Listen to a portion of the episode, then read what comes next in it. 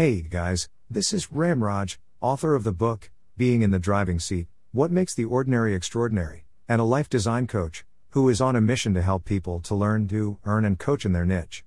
Today, I will share some of the inspiring facts of my life. What legacy I inherited. I believe in, the life you got in legacy was not in your control, but the life you will leave in legacy for the next generation is very much in your control. My father, a happy and self contented farmer, was living in a remote village near the bank of Ghaghara River in district Barabanki, Uttar Pradesh, India. People used to call him Ramsani. He was living in his hut along with his family of three kids, his brother and wife. I was not born at that time. He used to do farming work on his own land.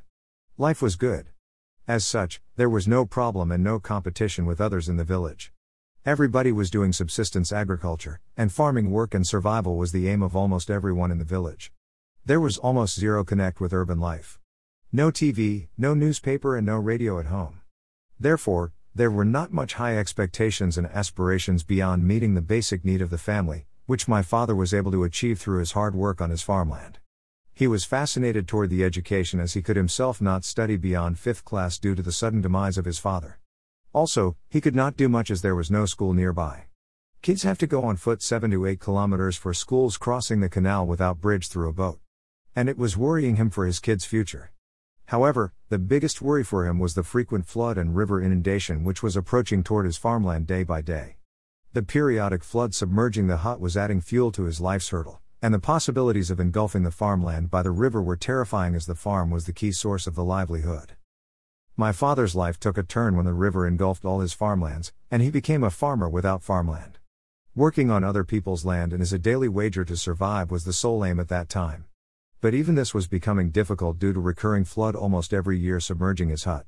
He had to shift to other places during the flood temporarily and had to live without a home in the open air with no surety as to from where the next meal will come for him and his family members.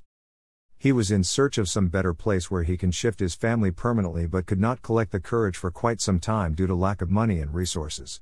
But he was continually trying and finally moved to a better place around 7 to 8 kilometers away from the riverbank where there was no flooding problem. People in the new village were cooperative and helped my father to construct a home on land free of cost. He built hut and clay home in a village called Kimapur Vastali in district Barabanki in an Indian state of Uttar Pradesh.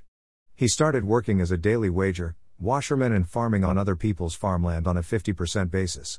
Life was somehow moving ahead. Meeting the basic needs to keep the body functional for self and family members were the biggest aim at that time for him. He was educated only up to 5th class, and he wanted his kids to get a good education, but poverty was engulfing everything.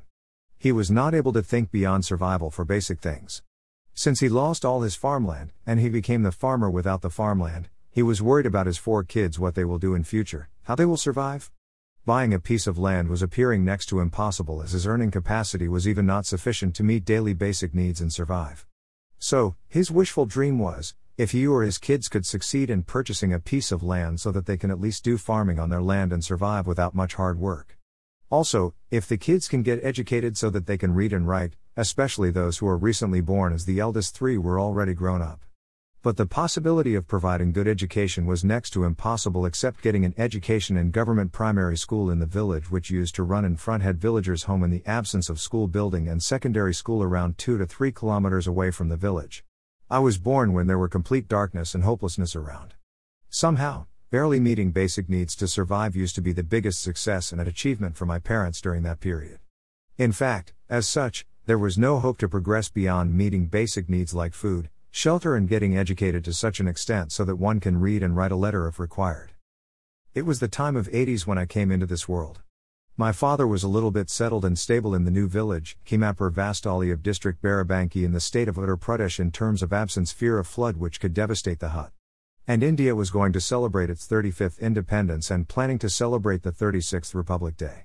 Resounding arrival of Indira Gandhi marred with her assassination and arrival of Rajiv Gandhi who was known as the first prime minister who knew what modern technology, market competition and private entrepreneurism could do to the country's economic upliftment. India's economic policies were fundamentally transformed only in 1991, but Rajiv Gandhi sowed the seeds of change. He brought in a new set of market oriented economic advisors and placed them in positions of power.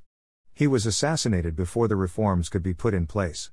Still, when the foreign exchange crisis of 1991 arrived, The new economic team and ideas he had nurtured were already in place, ready to execute the new vision, propelling India towards the economic revolution unfolding before our eyes today. And, as part of his vision, the quality education scheme, Jawahar Navodaya, Vidyalaya in every district was introduced to transform the lives of poorest of the poor in rural India, which is still acting as a catalyst to eradicate poverty in India through quality education. But unaware of happening at the national and international level, there was still darkness and hopelessness around in my family. Poverty was at its adolescent. Most people were living in hut or clay made home. No electricity, no TV, no road, and no transport. The traditional economy of agriculture and related activities like animal husbandry, caste based professions like washerman, barber, milkman, etc., were prevalent in the society. The society was divided into caste, and people were comfortable with the caste system. The miseries inflicted based on caste based stereotypical assumptions, related status quo, and perceptions about the people were a common phenomenon. Children will do what their father do was almost accepted norms. Those who were having land used consider themselves landlord despite many developments at the national level. People were living in their own secluded world away from the development happening around the at the national and international level. Somehow, barely meeting basic needs to survive used to be the biggest success and achievement for my parents at that time. In fact, as such, there was no hope for my parents to progress beyond meeting basic needs like food, shelter and provide education to kids to such an extent so that they can read and write a letter if required. And, this is the legacy I inherited when I opened my eyes in this world. But how certain selfless, extraordinary people in ordinary attires helped me to write the seemingly implausible life story in that given context. How, I have grabbed the opportunities without giving up and transformed my own life while fighting with societal and perceptual myths. How, I have transformed the mindset of people in my family and in the society around me over a period despite many odds, and seemingly unshakable web of adversities in life. My experiment with poverty eradication, my mission to help other people transform their lives without giving up, as a tribute to all those who worked selflessly for the just cause for people like me who have inherited virtually nothing except all forms of adversities, and some selfless souls around me, is what I will be sharing with you all in upcoming interactions. Be in touch with us.